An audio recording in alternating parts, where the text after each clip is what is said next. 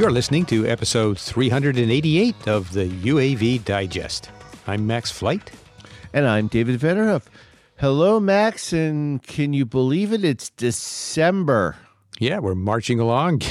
Next thing you know, it'll be twenty twenty-two. I, yeah, I mean, didn't, didn't we just start doing this episode like a few weeks ago? I mean, it just, it's, it's been a long, strange year. I have to say that with my moving and your moving and, and other things, it's been, it's definitely been a unique year, for, especially for this show. That's true. I'm, I'm hoping for next year to be a little, little more calm and structured and simple. Structured and simple sounds good. I, I, I'm in agreement. As I as I sit here by the fireplace in my new place of residence, you know, soaking up the warmth of the fireplace with the Christmas lights around, it's it's. I'm looking forward to a nice, calm twenty twenty-two. All right. One can hope.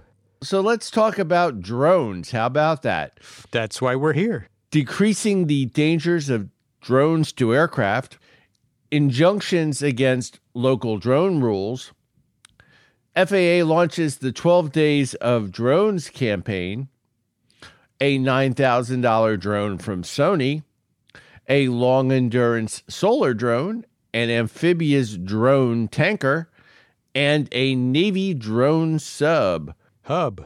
Hub. Oh, and a Navy drone hub. Navy drone sub. I Well, okay. Well, yeah, it's a base somewhere. It is. So let's get started.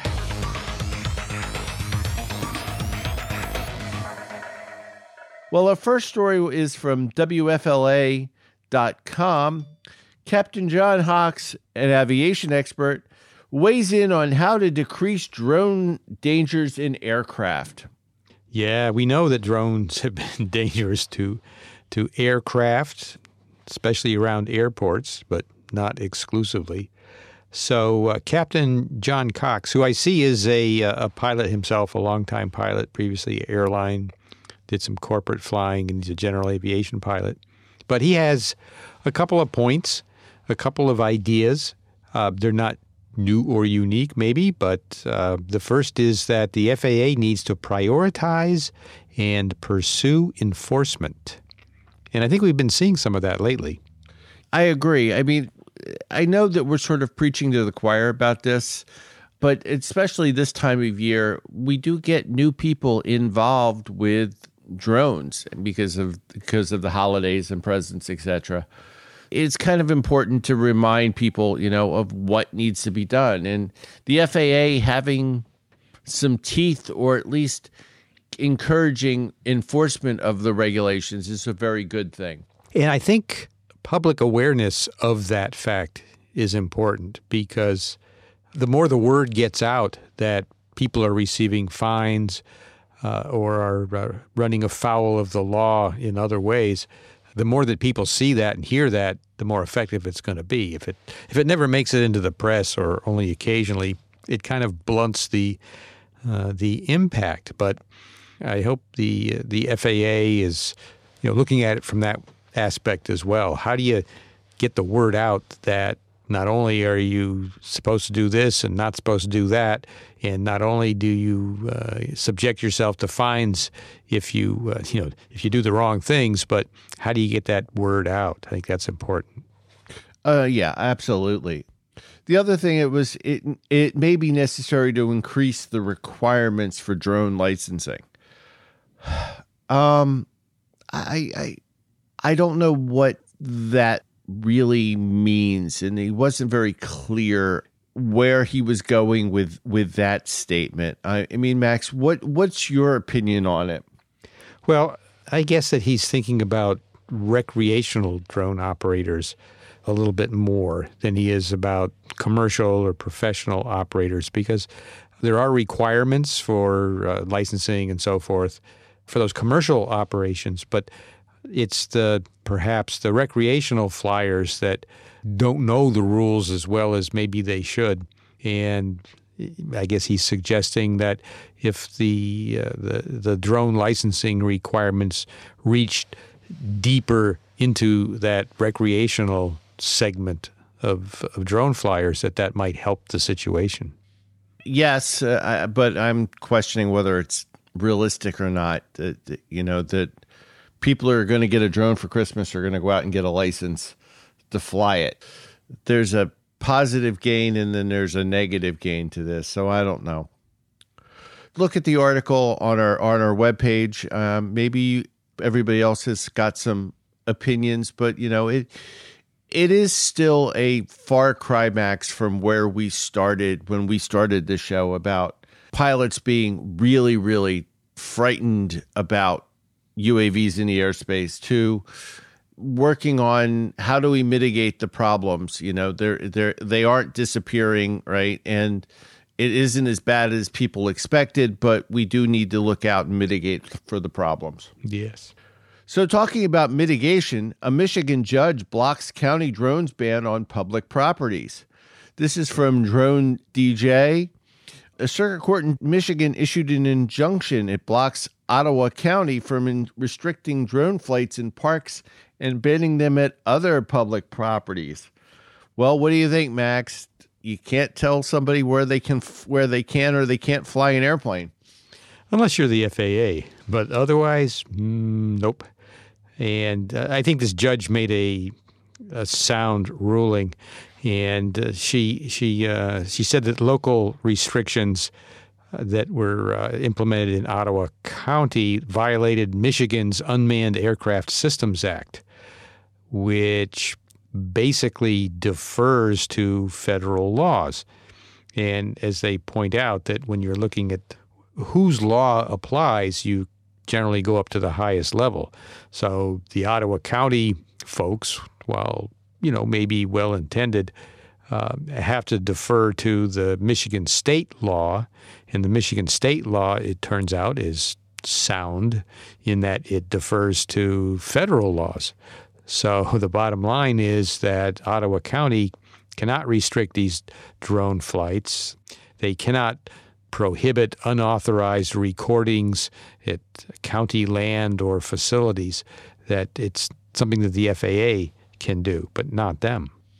The Michigan uh, Coalition of Drone Operators had filed a complaint. Um, they also successfully defend, had a defense um, in twenty twenty when a circuit judge agreed that officials in Genesee County could not similarly regulate drones. So clearly, there is a trend on the local level to defer to the federal government.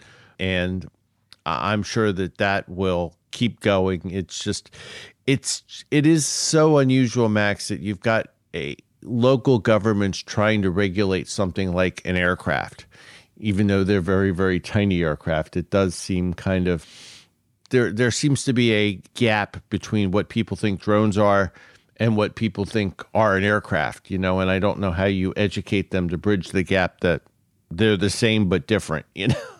I don't know what Ottawa County in Michigan has for staff and all, but, I mean, most jurisdictions have a, a legal person, and you would think that they would kind of be looking at proposed regulations or ordinances and be at least somewhat aware of issues like this, but uh, we we just don't seem to have that happening. So, tis the season. Are you looking to buy a drone this holiday? There are F A A operating rules and regulations. Well, I know that we talk about this every year, Max, but you know, we come along, people come along and start out in December and January with new drones. So we try to keep them in the loop. If you're a recent listener and you just started flying, you do need to know this stuff. And the F A A wants to help you understand what this stuff is. So they've got this twelve Days of Drones campaign. And it's a public education campaign, really, to um, help folks understand the rules, the regulations, as well as the best practices for operating drones. So this launched on December first, twenty twenty-one. And as the uh, the title twelve Days of Drones suggests, for each day, starting on actually on the second, December second, which is today as we record this, uh, there is a communication, a tip, a lesson, a best practice, uh, a regulation, something that you need to know. It represents a, an attempt by the F A A to get the word out on some of these issues. And it's a good smattering of stuff. On the first day of the F A A thing, what I really do need to know is what I need to know to fly. On the second day, how to register your drone. The first day, what do I need to know how to fly? And oh, I'm no, not going to yeah. go any further. But um, I, I like I like day three. Um, test requirements for recreational flyers, or trust the recreational U A S safety test. And uh, there are other uh, other things on other days. Where can you fly? Things about airspace restrictions, flying at night, and flying over people, and some uh, some other good ones as well. The twelfth day is a nice one. It's a little bit of it's a little bit different in intent. It's drones for good. So uh, I'm curious to see to see what that is. But they're going to be posting these. They the F A A is going to be posting these safety messages on the F A A Drone Zone Twitter, also their Facebook account through the week. We'll have links to those in the in the show notes. And the F A A also released a video, a new video, that reminds people of the rules and regulations that drone pilots have to follow. We'll have a link to that video as well. And you know, if uh, if you don't take advantage of these. these things yourself, but you're aware of somebody else, a, a sibling, a neighbor, a friend uh, who uh, needs to you know, get the faith, then maybe you can point them to this information. Maybe they'll learn something that they wouldn't otherwise. Yeah, share the knowledge and share the wealth. And, you know, we we are a community, and, and definitely we want to welcome new people in the community, but the new people need to learn the rules and the regs, so. Yeah. Be kind, share. Max, you got nine grand that you want to loan me for Christmas? No, and that's just to get started.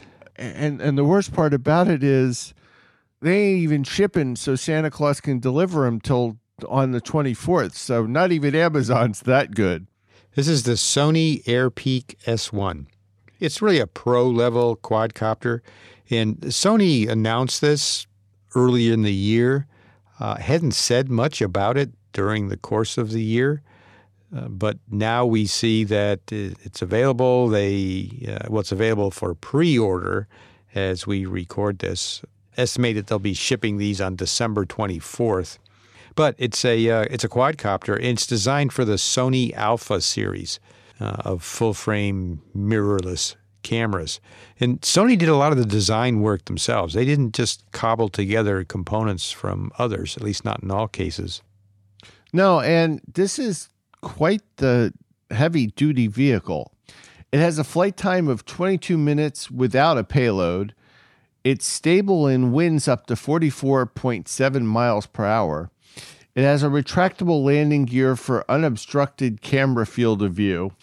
And the gimbal, I mean, it nine thousand dollars is just the quadcopter. If you want the gimbal, it's another twenty-two hundred U S dollars. Um, and we're not even talking about the alpha cameras, which you need. So uh, this is Sony putting it out there for professionals. I mean, we can all dream, but, you know, I, I kind of would be terrified to, to be at the controls of a, a, a fifteen thousand dollars Um, drone, I you know that's worth more than the car. Yeah, it it all adds up though.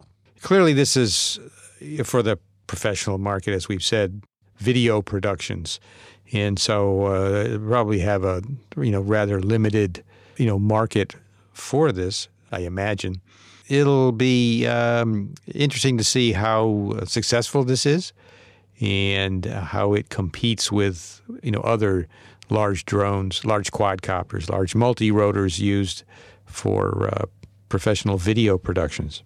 And technology always does get cheaper over time. So it's wondering, you know, I Sony may be going for a high end right now, but wouldn't surprise me in five years if this is successful that they'll have a mid-range and a lower range product. Um, I mean, the alpha cl- the alpha cameras are rapidly becoming a standard. And we have a video uh, produced by Sony that we'll put in the show notes at the U A V Digest dot com. And it shows sort of the key features of the Airpeak S one. And so you can get a, a, a better idea of just what this looks like and what its capabilities are. So our next story, again, comes from Drone D J. Um, e-Solar Thermal Drone flies marathon test session. This flight took place in July and flew for a long time, Max. twenty-six hours. So this is the K one thousand U L E from Krauss-Hamdani Aerospace. It's a California startup. They characterize it as an electric solar thermal-powered U A V. I think the U L E in the model name, K one thousand U L E, stands for ultra-long endurance, which is kind of what this company is uh, focused on. Now, we said uh, twenty-six hour flight time, uh, but that's just one flight. Uh, they say that this uh, should be able to stay airborne for days or even weeks. So, you know, very extended. Yeah, and, and of course, it's targeting markets like first responders, disaster control situations, and armed forces, where you need per- persistence, persistent surveillance. And Max, I kind of longingly, when I heard the words K one thousand, it took me back to my photography days mm. and the world's greatest camera, the Pentax K one thousand. Yeah. Uh, so I was, I, I'm, I'm assuming that Krauss-Hammerstein Aerospace is going to be successful, because you can't go wrong with the term K one thousand. I guess. Now, this has some interesting features. Uh, well, well, some of the standard things are the sensors, but it has sensors that can scan for thermals, right? The same kinds of thermals we talk about when we talk about gliders. And there's some kind of an A I component to that, of course, because everything has to have A I these days. But in any event, supposedly this can locate thermals, and then when it finds them, it can use the thermals for flight energy. So whereas uh, normally you've got the electric motors, you've got the solar cells to charge up the batteries, which, by the way, lets it fly at night uh, on battery power.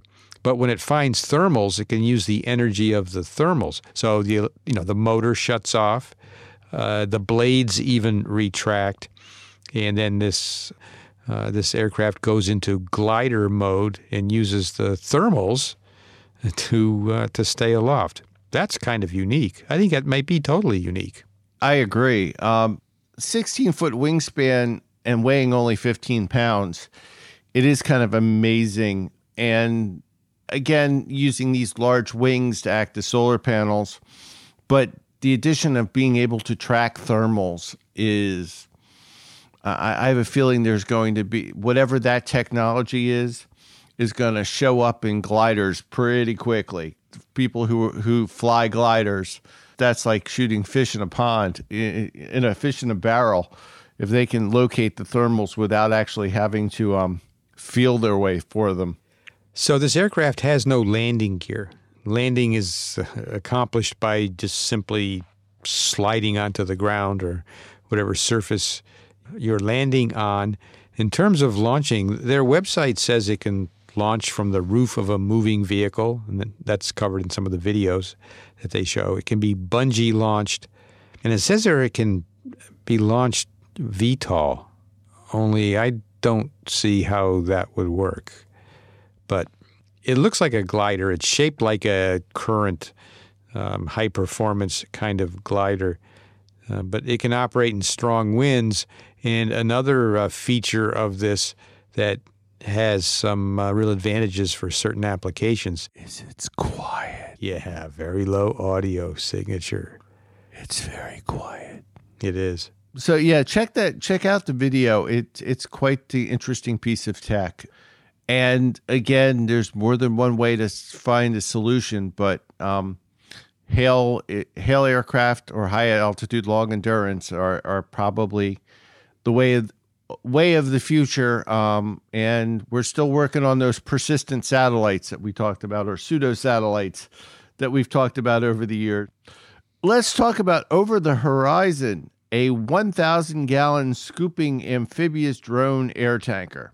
This was from fire aviation dot com. Drone America has two versions of its twin-engine amphibious drone, the Aerial Mark two, with a load capacity of three hundred fifty pounds, and the larger Aerial Scoop drone U A S. The Aerial Scooper drone is is the one that seems particularly interesting uh, because this, this would have application for firefighting. It should be able to scoop up to one thousand gallons of water off a lake and drop it on a wildfire. Um, that's eight thousand five hundred pounds, you know, and that's a substantial delivery system. And there are a lot of wa- small water fire bombers, are, it would be comparable to that. And to be able to go to the lake and replenish and, and continue a, a loop, that's pretty cool. The article mentions, I think, that this um, aerial drone is uh, similar in operation to the the Canadair C L four fifteen, which later became the Bombardier C uh, Bombardier four fifteen, uh, is a manned aircraft that can scoop up water. But uh, it's fascinating, and it also kind of raises the the possibility or the vision of uh, fleets of these things, or a swarm of these things that can scoop up water a thousand gallons at a time and um, fight wildfires. That sounds like a really kind of interesting thought.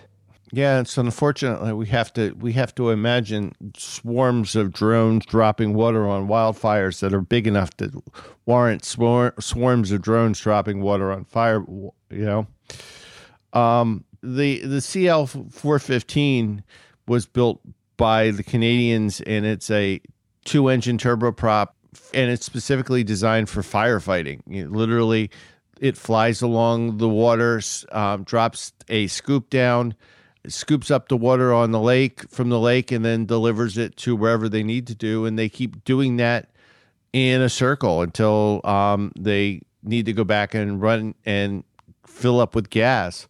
Um, so you could imagine, like Max says, like ten or maybe fifteen of these bombers sort of going in a conga line in a loop, you know, one scooping up water while one's dropping, you know, it, and what kind of A I would be involved with, with, you know, a single man system driving twelve drones, dropping thousands of gallons of water in a matter of fifteen, twenty minutes. It's kind of an impressive thought. And besides water drops, they, they also point to other possible applications, uh, things like humanitarian aid, disaster relief, but also maritime patrol and quick equipment dispatch. So a lot of applications. Um, they can transport more than just water. They could be used to transport oil, diesel, and uh, dry supplies. So they're suggesting that it's not an aircraft that could only be used during uh, or in firefighting operations, is that other types of missions would also be uh, accomplished with this aircraft. And an amphibious aircraft can take off and land from land, or take off and land from water. So it's very versatile. So is the United States heading to the desert of Jordan. Okay, well, the coast of the Red Sea. But they've announced a drone hub with Jordan. And a little, what's what's going on here, Max?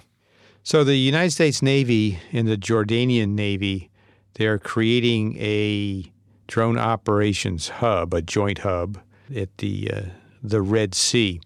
Now, this is at an existing Royal Jordanian Naval Base, and they would be uh, stationing their Task Force fifty-nine's new Sail Drone Explorer Unmanned Surface Vehicles, or U S Vs. This Sail Drone is uh, an interesting Uh, interesting craft. It's got wind-powered propulsion. It's got solar-powered meteorological and oceanographic sensors, and also advanced acoustic and camera systems. So this thing can really, you know, check out its environment.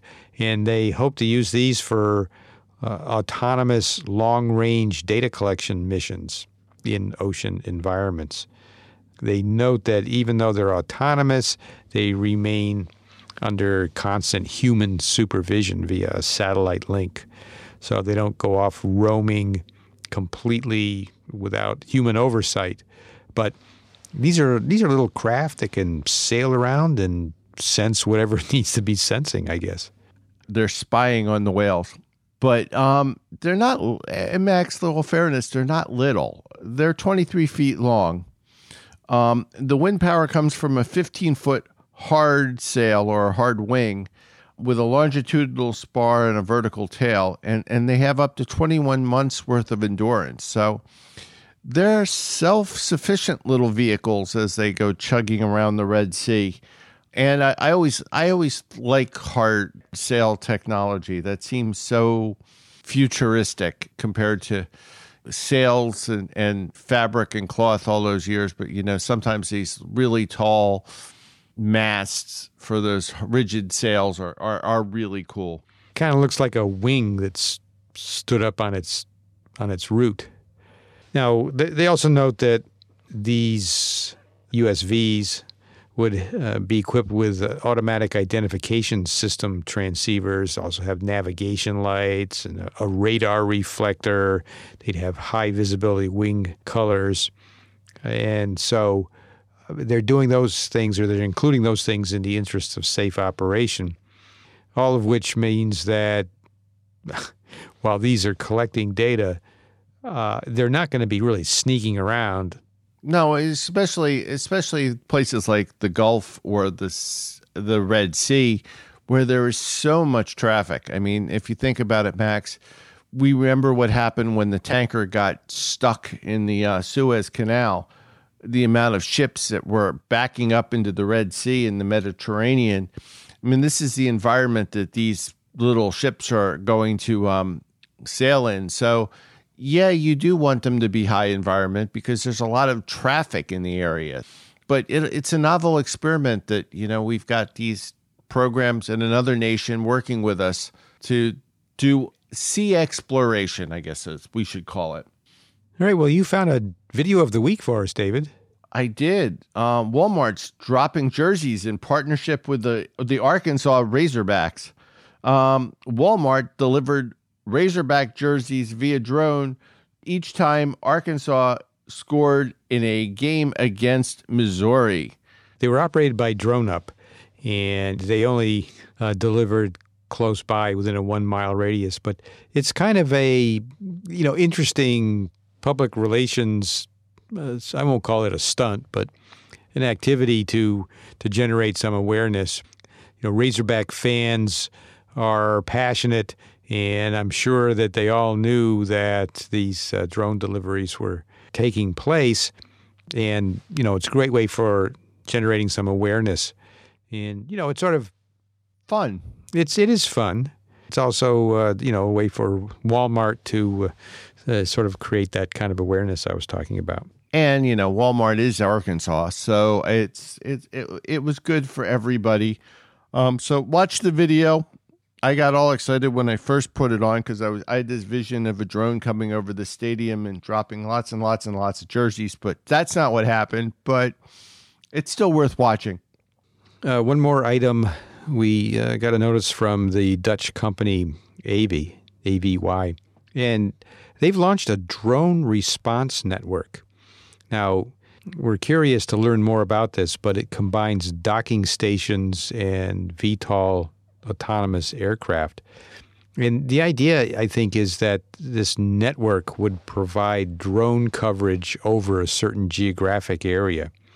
So, for example, if there is a critical incident or some kind of um, you know disaster event, that setting up this drone response network would allow for rapid deployment. Uh, medical supplies or emergency services or something of that sort. And so they're uh, anticipating first flights of this around the first quarter of next year, twenty twenty-two. So we'll keep an eye on that. Sounds uh, very interesting. And we'll have a link in the in the show notes to an article that uh, talks about this drone response network. So, Max, I guess we should wrap that up so I can go sit by the fire and warm up. Um, sounds comfy. Sounds festive. It sounds festive. Yes, it's it's very holiday-ish. Um, so you can find us on our Slack listener team, and you do that by sending us an email to feedback at the U A V Digest dot com. Of course, Max and I are on LinkedIn, Facebook, Twitter, any other social media. Um, if you want, want to see pictures of my dog, you can check out what just flew by dot com on Instagram. And we'll be back next week. So I'm going to say this is David in Delaware. And this is Max in Connecticut this week. Thanks for listening.